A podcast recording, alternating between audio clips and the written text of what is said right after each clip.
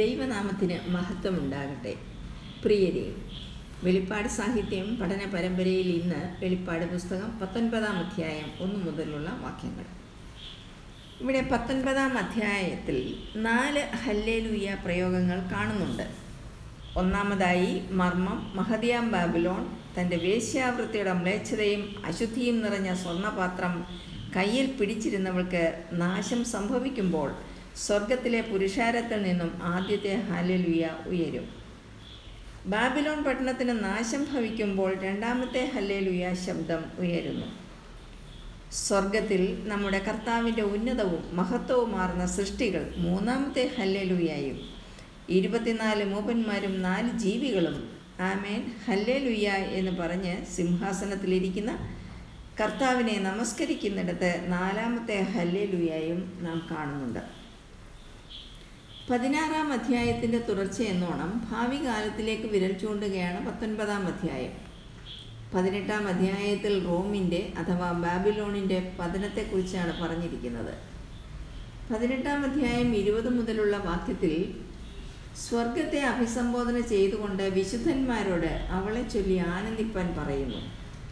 അതിന്റെ മറുപടി എന്നോണമാണ് പത്തൊൻപതാം അധ്യായം ഒന്ന് മുതൽ മൂന്ന് വരെയുള്ള ഭാഗം മനസ്സിലാക്കേണ്ടത്. പതിനെട്ടാം അധ്യായത്തിൽ ചക്രവർത്തി പൂജയാൽ ലോകത്തെ മുഴുവൻ വിഗ്രഹാരാധനയിൽ വീഴ്ത്തി ദുഷിപ്പിച്ച നഗരത്തിന്മേൽ ദൈവം ന്യായവിധി നടത്തുന്നതായി നാം കണ്ടു. ഇപ്പോൾ നമ്മുടെ ശ്രദ്ധ വിശുദ്ധ യോഹനാൻ സ്വർഗത്തിലേക്ക് തിരിക്കുന്നു. ഒന്ന് മുതൽ മൂന്ന് വരെയുള്ള വാക്യങ്ങൾ. അനന്തരം ഞാൻ സ്വർഗത്തിൽ വലിയൊരു പുരുഷാരത്തിന്റെ മഹാഘോഷം പോലെ കേട്ടത് ഹല്ലേലുയ രക്ഷയും മഹത്വവും ശക്തിയും നമ്മുടെ ദൈവത്തിനുള്ളത്. വേശ്യാവൃത്തി കൊണ്ട് ഭൂമിയെ വഷളാക്കിയ മഹാവേശ്യയ്ക്ക് അവൻ ശിക്ഷ വിധിച്ചു. തന്റെ ദാസന്മാരുടെ രക്തം അവളുടെ കയ്യിൽ നിന്ന് ചോദിച്ച് പ്രതികാരം ചെയ്യുക കൊണ്ട് അവന്റെ ന്യായവിധികൾ സത്യവും നീതിയും ഉള്ളവ. അവർ പിന്നെയും ഹല്ലേലുയ്യ അവളുടെ പുക എന്നേക്കും പൊങ്ങുന്നു എന്ന് പറഞ്ഞു. സ്വർഗത്തിലെ വലിയൊരു പുരുഷാരം ദൈവം ചെയ്ത പ്രതികാരത്തെ പ്രകീർത്തിച്ചുകൊണ്ട് ഹല്ലേലുയ്യ എന്ന സ്തോത്രഗാനം പാടുന്നു. അവരെന്താണ് പാടുന്നത്? രക്ഷയും മഹത്വവും ശക്തിയും നമ്മുടെ ദൈവത്തിനുള്ളത് എന്നാണ്. ദൈവത്തെ സ്തുതിക്കുവാനുള്ള വ്യക്തമായ കാരണമാണ് തുടർന്ന് കാണുന്നത്. അതിലൊന്നാമത്തേത് വേശ്യാവൃത്തി കൊണ്ട് ഭൂമിയെ വഷളാക്കിയ വേശ്യയ്ക്ക് അവൻ ശിക്ഷ വിധിച്ചു എന്നുള്ളതാണ്. ശിക്ഷ വിധിക്കാൻ രണ്ട് കാരണങ്ങളുമുണ്ട്. ഒന്നാമത്തേത് അവളുടെ വേശ്യാവൃത്തി തന്നെ. അതായത് ദൈവത്തോടുള്ള അവളുടെ അവിശ്വസ്തതയും വിഗ്രഹാരാധനയും. രണ്ടാമതായി അവളുടെ രക്തപാതകം. അതായത് അവൾ കൊന്നിട്ടുള്ള നിരപരാധികളുടെ രക്തത്തിന് പകരമായി അവളെ പൂർണമായി നശിപ്പിക്കുന്നു. അവളുടെ മേൽ ന്യായവിധി നടത്തിയതുകൊണ്ട് ദൈവത്തിന്റെ ന്യായവിധികൾ സത്യവും നീതിയും എന്ന് ആ പുരുഷാരം പറയുന്നു. അവർ വീണ്ടും ഹല്ലേലുയ്യ പാടി ദൈവത്തെ സ്തുതിക്കുന്നു. ആ നഗരത്തിന്മേലുള്ള പ്രതികാരാഗ്നിയുടെ പുക എന്നേക്കും പൊങ്ങുന്നതിനാലാണ് നിത്യമായി ശിക്ഷ അവർക്ക് ലഭിച്ചതിനാലാണ് അവർ വീണ്ടും ഹല്ലേലുയ്യ പാടി ദൈവത്തെ സ്തുതിക്കുന്നതെന്ന് കാണാം. ഒന്നാം വാക്യത്തിലെ അനന്തരം എന്ന വാക്കിന് മർമ്മമായ ബാബിലോണിന്റെയും പുനഃസ്ഥാപിതമായ വാണിജ്യ ബാബിലോണിന്റെയും വിനാശത്തിന് ശേഷം എന്ന അർത്ഥമാണ് ഉള്ളത്. മഹാവേശിയായ അവളുടെ ന്യായവിധി കണ്ടതിലുള്ള സന്തോഷമാണ് സ്വർഗത്തിൽ മുഴങ്ങുന്നത്. പുതിയ നിയമത്തിൽ ഹല്ലേലുയ എന്ന പദം കാണുന്നത് ഈ അധ്യായത്തിലാണ്. യഹോവയെ സ്തുതിക്കുക എന്നർത്ഥം വരുന്ന ഈ പദം ഹലാൽ സ്തുതിക്കുക എന്നും യാഹ് യഹോവ എന്നും അർത്ഥമുള്ള എബ്രായ വാക്കുകൾ ചേർന്നുണ്ടായതാണ്.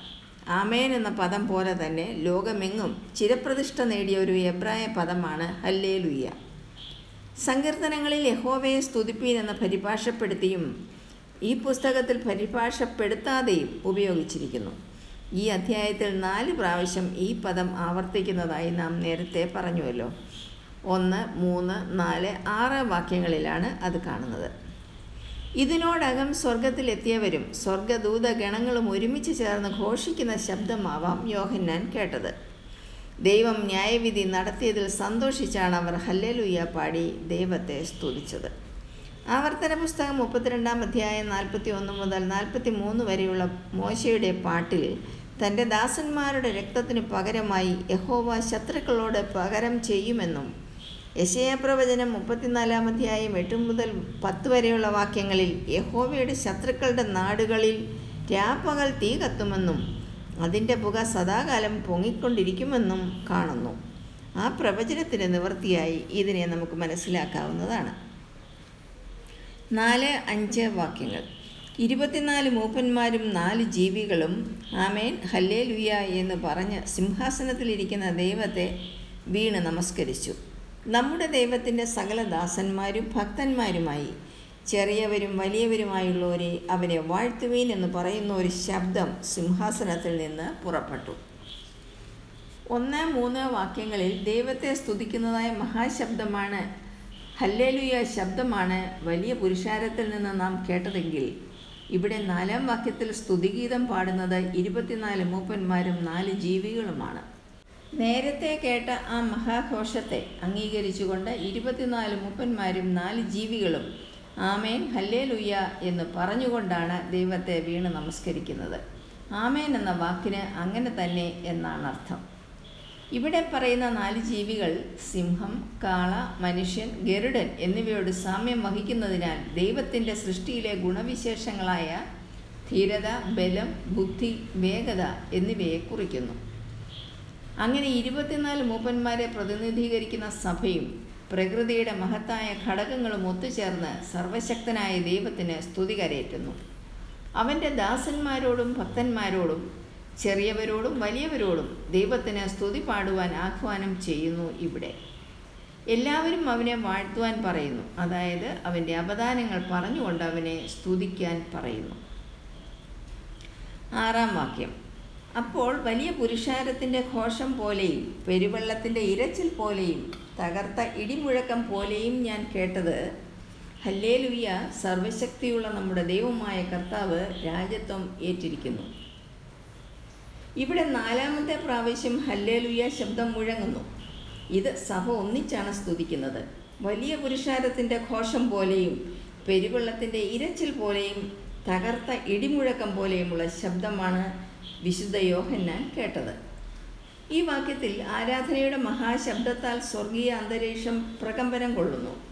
ദൈവത്തിന്റെ രാജ്യം ഭൂമിയിൽ സ്ഥാപിതമാകുവാൻ പോകുന്നതിന്റെ ജയഘോഷമാണിത്. തിന്മയുടെയും സാത്താന്യ ആരാധനയുടെയും ഉറവിടമായിരുന്ന ബാബിലോൺ ന്യായം വിധിക്കപ്പെടുന്നത് ദൈവജനത്തിന്റെ വിജയമായിരിക്കും. ദൈവരാജ്യം ഭൂമിയിൽ സ്ഥാപിക്കുന്നതിനുള്ള സമയമായിരിക്കുന്നു. സാത്താന്റെ ആധിപത്യം തകർത്ത് അന്തിക്രിസ്തുവിന്റെ കാന്തയെ ന്യായം വിധിക്കുമ്പോൾ ക്രിസ്തുവിന്റെ കാന്തയായ സഭ തന്നെത്താൻ ഒരുങ്ങി നിൽക്കുന്നു. ബാബിലോൺ പൂർണമായി തകർന്നിരിക്കുന്നു. വിശുദ്ധന്മാരുടെ രക്തത്തിന് ദൈവം പ്രതികാരം നടത്തിയിരിക്കുന്നു. നീതിയുള്ള പ്രതികാരം. പകരം കർത്താവ് രാജ്യത്വം ഏറ്റെടുത്തിരിക്കുന്നു. സർവശക്തനായ ദൈവം നീതിമാനാണ്. ശത്രു കുറച്ചുനാൾ വിജയിച്ചു നിന്നു എന്ന് വരാം. എങ്കിലും ആത്യന്തികമായ വിജയം നീതിക്കാണെന്ന് നമുക്ക് മനസ്സിലാക്കാം. പതിനൊന്നാം അധ്യായം പതിനഞ്ചാം വാക്യം പന്ത്രണ്ടാം അധ്യായം പത്താം വാക്യം എന്നീ ഭാഗങ്ങളിൽ ഏഴാം കാഹളം ധ്വനിക്കുമ്പോൾ രാജ്യത്വം ക്രിസ്തുവിനായി തീർന്നു എന്ന് നാം കാണുന്നുണ്ട് എങ്കിലും രാജ്യത്വം ഏറ്റിരിക്കുന്നു എന്ന് പ്രഖ്യാപിക്കുന്നത് ഇവിടെയാണ്. തുടർന്നുള്ള ഭാഗം അടുത്ത എപ്പിസോഡിൽ കേൾക്കാവുന്നതാണ്. ദൈവം നമ്മെ ഏവരെയും സമൃദ്ധമായി അനുഗ്രഹിക്കട്ടെ.